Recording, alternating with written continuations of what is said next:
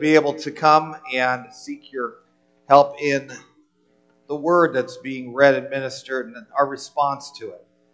May we find it clearly presented, faithfully, and relevantly. May we be able to engage it with your spirit. May you be honored in this time so that whether it is now or throughout our lives, you might receive the praise along with the Son and Spirit, the one only God. We'd ask that you'd hear us in Jesus' name. Amen. We're going to look at Luke chapter 5, verses 12 through 16, uh, carrying on in our focus on a couple different chapters in the Gospel according to Luke. We've looked at Luke chapter 4, we're into Luke chapter 5, and we're considering the cleansing of a leper in verses 12 through 16 of Luke 5. So here's God's word to us from there. While he was in one of the cities, there came a man full of leprosy. And when he saw Jesus, he fell on his face and begged him, Lord, if you will, you can make me clean. And Jesus stretched out his hand and touched him, saying, I will. Be clean. And immediately the leprosy left him. And he charged him to tell no one, but go and show yourself to the priest and make an offering for your cleansing as Moses commanded, for a proof to them. But now, even more, the report about him went abroad Great crowds gathered to hear him and to be healed of their infirmities. But he would withdraw to desolate places and pray. So we do thank the Lord for his word. May it be a blessing to us in this morning hour. Brothers and sisters in the Lord Jesus Christ, I would imagine there's times, whether we're boys and girls or whether we're older, that we know what it's been like for us to look at things from the outside looking in. Maybe the boys and girls have something new to hear for them, to be on the outside looking in. But you could easily experience that at times. You could be, well, let's say you were on a vacation with your with your parents and you walk by a restaurant, you're very hungry, and uh, but uh, and you see people eating and uh, but it's not time for you to eat, but you look over there and you think, oh my, I wish I could go in there, but either because you got other plans or uh, it's, uh, it's not the time to be eating yet. All you can do is look in, but not enjoy what's going on. Or if you wanted to go to a, a, an amusement park or to a ball game or to a party, but you weren't invited or you don't have the money to go, and you see the good times that these people are having on the inside, and there you are on the outside, and you can't enjoy it. You're on the outside looking in. Well, these uh, when you, when it came to, to lepers in the Bible days, in biblical days, or those who had these really bad skin diseases, that's how they were like. They were on the outside looking in. They were on the outside looking in to things that were important to be a part of being in communion with God and being in communion with other people who were the people of God. They were on the outside looking in. They weren't allowed into those fellowships because they were lepers. They were considered unclean.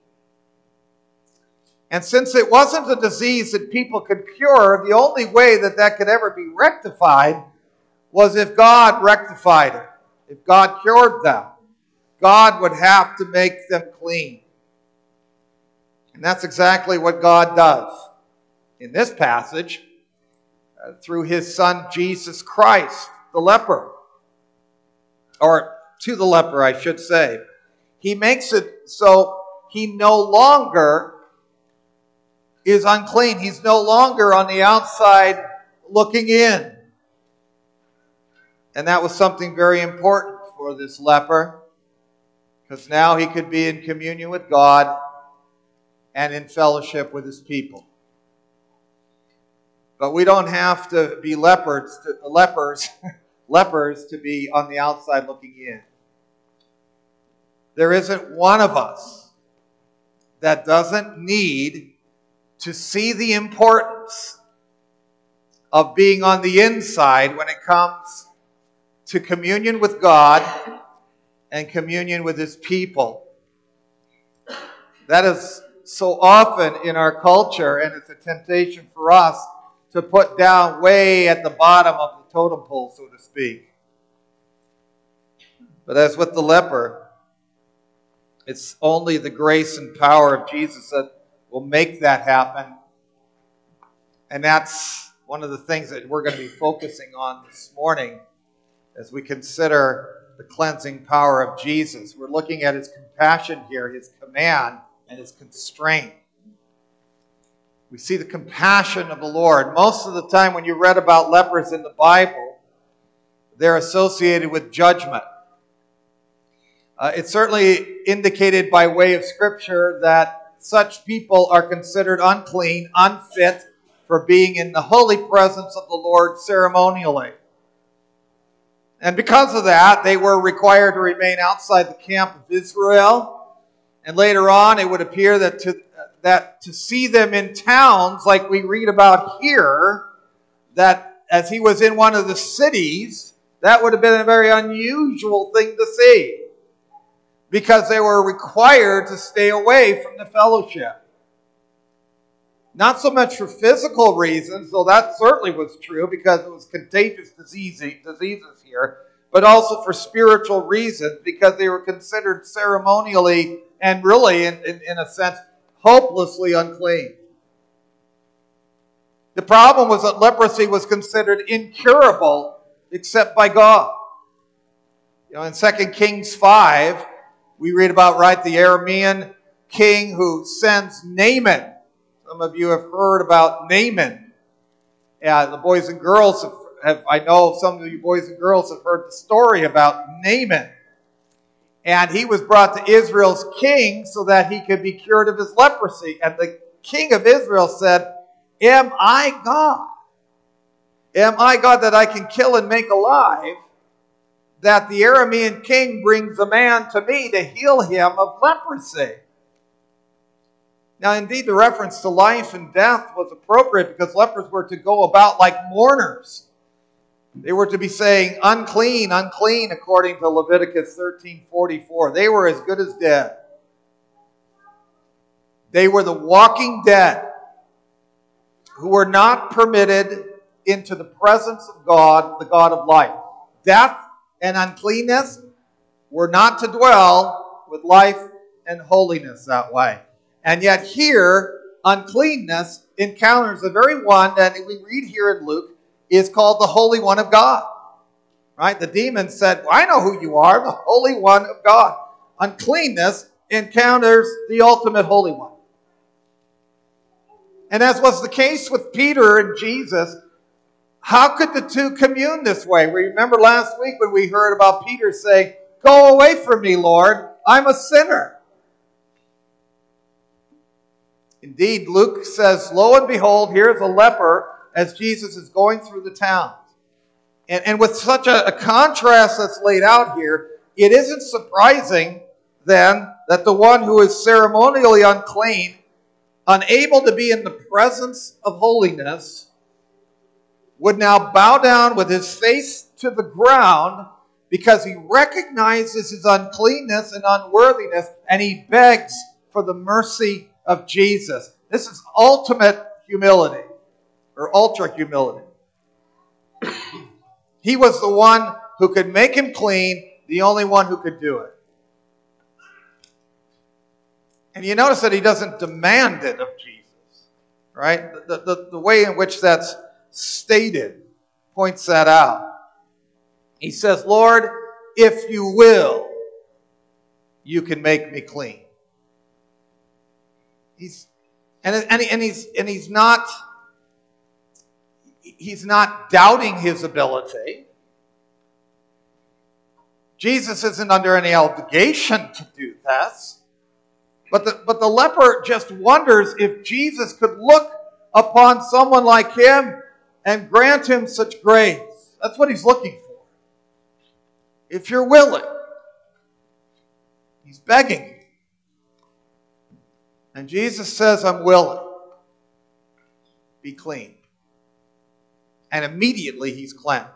It's not like these modern day faith healers who you think, why don't they just go and clear out hospitals if they have this ability, right? To, to cleanse everyone. No, he immediately he's cleansed. Now, what a person should gain from this, of course, that is not to, to go out and try to heal the world that way. That's not the point. The point here, what this does teach us, is the very thing this conversation is all about. Jesus cleanses like nobody else can as the divine Son of God, and he brings life from death. And he's willing to do that as the Christ who has come to usher in a new order of things. Right? It's all about the Jubilee again. It's all about the transformation.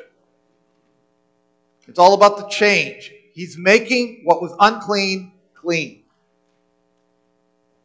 And that ability to cleanse is the answer to our own unworthiness and failures and sin and spiritual filth, and is the only reason we can commune with Christ today. Humbly, we see our problem. At least we ought. We ought. Humbly, we see Christ as the answer to that problem.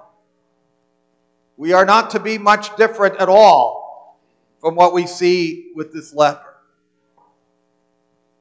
We must hear these words just like Peter had to hear those words, and we needed to hear the word directed toward Peter and the leper. Don't be afraid. I'm willing. Be cleansed. You know I'm able. You also need to know I'm willing. As a father is both able and, and willing, right? We often think about that in terms of the Heavenly Father. He's able to do so uh, and he's willing to do so to be this kind of father to us. Well, in, in terms of how he treats us as his children in Christ. But that's how we have to look at the Son, too, don't we? That he's able and he's willing to cleanse us from our sin by his cleansing work, no matter who we are, whether we're leper, Gentile, or whoever. And now we can commune with him which of course is what we're reminded and assured of here this morning. Christ touched the leper. You know, you weren't supposed to touch the, unclean. Leviticus 7:21 says that. That as the Holy One of God, it is not the unclean that has power over him. We often think about how bad company can corrupt good character, right? But that doesn't happen to Christ. It's not the unclean that has the power over him, and we need to remember that in our day.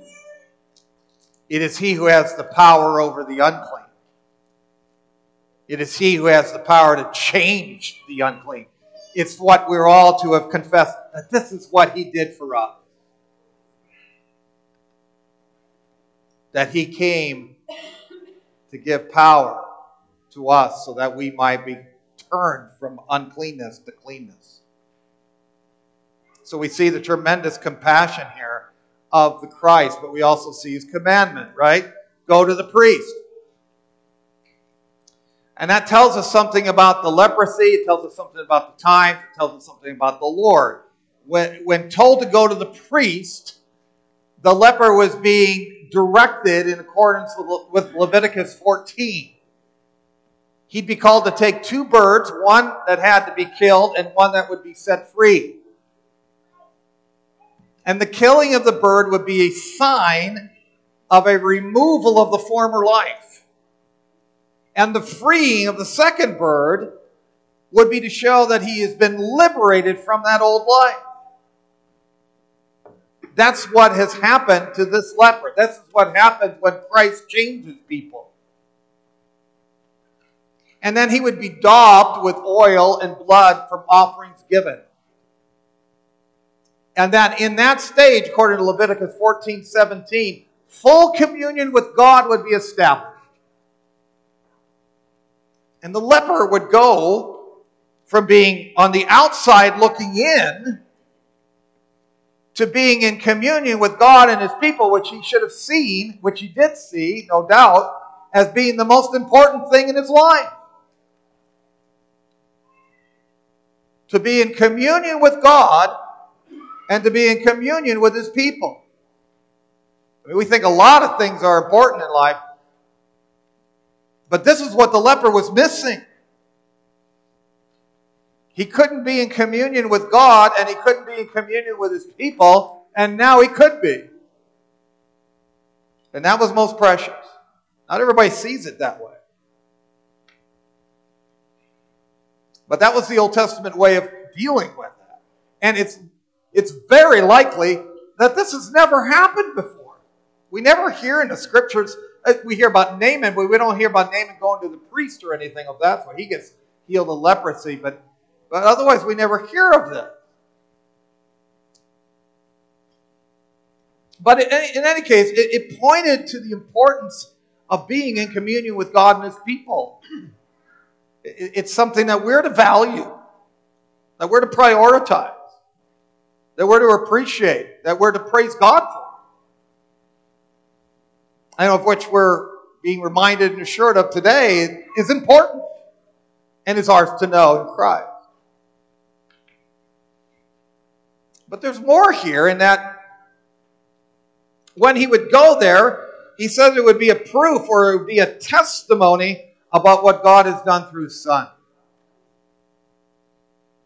It would be a sign, a proof of his power, of his willingness, of his love, of his righteousness. And it's still that way for us today, isn't it? I mean, this would help to show what Christ has come to usher in so that when we get up in the morning, we realize what a good thing it is to be able to live for Christ and to know Christ. It would help to show that the year of the Lord's favor had come, that Jubilee had arrived in the coming of Christ, that, that, that very thing that John was worried about later on in Luke, that Jesus maybe wasn't the one that was to be expected. And what does Jesus tell John's disciples? He says, among other things, that the lepers are cleansed chapter 7, verse 22. Well, who else could do that but the person who was going to bring about Jubilee? Who else could do that except the Christ? And because of that testimony, we too can rejoice in what God has done through this anointed one. You know, if the healing of the leper was a sign of Jubilee, of God's kingdom coming in power and compassion and love, and direction, of a new order arising, of restoration, uh, of love, then how much more the cross, how much more the ascension of the Lord who reigns in heaven above, the testimony, the proof that we need to know that to face each new day with faith, hope, and love into eternity is worth it. But this command also points to the time in which Jesus was living, in which he had to show constraint because he says, Tell nobody. Just go to the priest. Jesus was, was going to replace the priest, of course, on a permanent scale. The blood of the birds or the lambs were all pointing to him, but it was not quite the time for his blood to be shed in that fulfilling way. Presenting this leper to the priest was also a testimony to the priest that Jesus was righteous in every way. Righteous in every way. And in his righteousness, he knew the times. He didn't, he didn't run ahead of God. Righteousness was more important to him than getting what he wanted. Presenting the leper to the priest is a testimony to the priest that Jesus is righteous in every way he kept the law like nobody else. He was the obedient one. And because of that righteousness, that's why Pilate would have to say later on in chapter 23, I find no fault in this man. And because of that righteousness, the thief on the cross would say, We're receiving the reward for our deeds. But this man has done nothing wrong. That's in tw- chapter 23, verse 42. And because of that righteousness, the, the centurion could say in testimony, surely he was a righteous man. Chapter 23, verse 47. It showed that, that for Jesus, righteousness always came first. The end didn't justify the means. Jesus was not a pragmatist. Jesus was a principled person. He would submit obediently to the timing of his Father. Tell nobody. Go to the priest. That's what you need to do. It's tempting to run ahead of God, isn't it? To get what we want apart from being obedient and patient. And when people do that, they, they cause themselves a mess.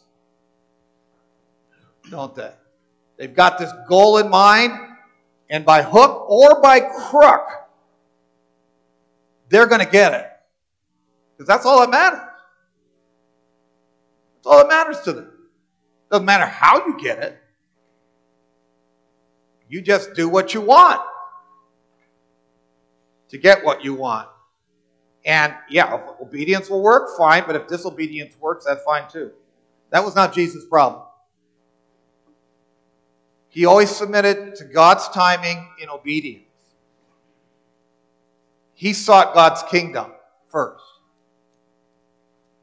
And in that righteousness, of course, we're found justified through faith in Him. Right? His righteousness becomes ours. And it's in that righteousness that we must continue to trust as Jesus sits on the right hand of God and the power of God directing our life, believing that Jesus always does the right thing, that He's always interceding for us. He's always looking out for us. He always is looking out for our best. We got to cling to that.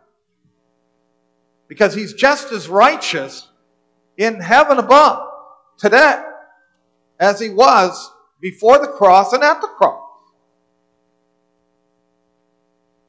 And so we have to rest on the belief that he's never leaving us nor forsaking us, which is what this communion supper seeks to remind us and assure us, doesn't it?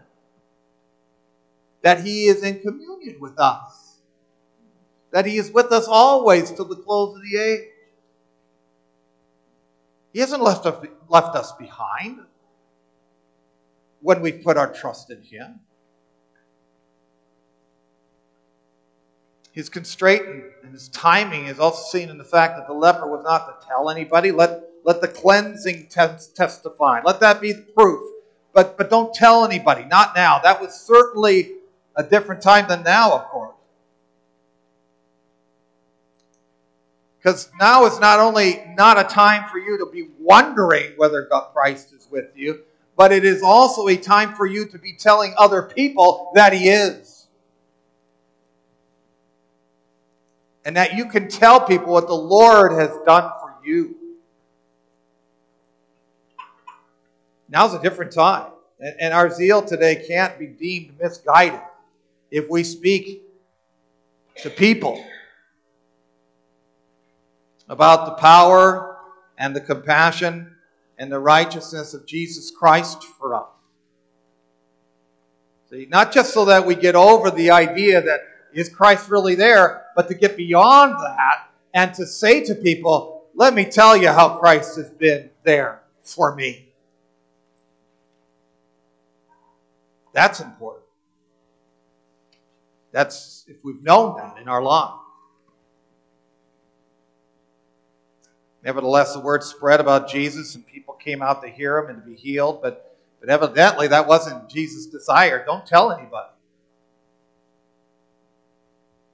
Now, Jesus could have been concerned about nationalism or, or some unhealthy enthusiasm or misguided zeal. Jesus' words here were evident that he was not doing, as his opponents would say later, he's stirring up the people. He was not stirring up the people.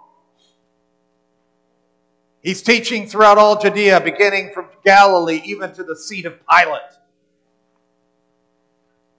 Jesus had not come as a robber. He didn't come to cause political rebellion. He didn't come to stir up the people. He is not that kind of a revolutionary. He's a changer, but not that kind. Nor does he call his people to be that way today in, in some militant fashion. He didn't want that kind of fanfare. He would be exalted and he'd be vindicated in the Father's Father's time, not now. It's a good lesson of humility for all of us who are called to his likeness, isn't it? People came to him, but but he would no longer make it a point to take his words and deeds to the people in such a way that anybody would accuse him of stirring up the people. The humble servant of the Lord would constrain himself and would control himself, and he wouldn't seek the applause of people who are seen, but the favor and the will of the Father who is not seen. That's a great way to live, isn't it? constrains himself and he controls himself and he seeks not the applause of people who are seen, but the favor and the will of the Father who is not seen. He would ask and receive, he would seek and find, he would knock and have the door open, he would pray. And remarkable that, that if the Son of God saw the need to persist in prayer and to do so where the world would not see, because he would go to desolate places. How much more we who need the Father's help every single day. In the press of our lives, in the crises of our lives, we cannot afford to seek the time for prayer. We need it even more. And if we think we're too busy to pray, we've got to turn that attitude around, right? To say, we're too busy not to pray. Cleansing work of Christ, my friends, we see his compassion. Gracious and holy, willing and able. How blessed to know that kind of a, a Savior. We see his command, and it points to his lordship but it also testifies to a righteousness and a love like nobody else, which we must find our hope and trust, believing that He always has our good in mind. And we see His constraint to have things done at the proper time, in the proper way. Doesn't run ahead of His Father, He doesn't take the pragmatic approach. Because the day would come for His exaltation the day would come for his vindication. The day would come for his word to spread, but, but not before the servant of the Lord would, would serve and seek his Father as he was called to do that. And on this communion Sunday, we're called to humility in the Christ, who alone can cleanse us so that we can be in communion with him. Called to humility and submitting to his commands, to, to do things like Christ at the right time and the right way. Called to appreciate the communion we can have with God and the need for that of having communion with His people.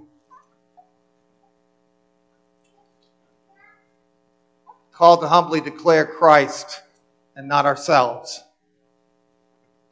To think life is all about trumpeting ourselves rather than the Christ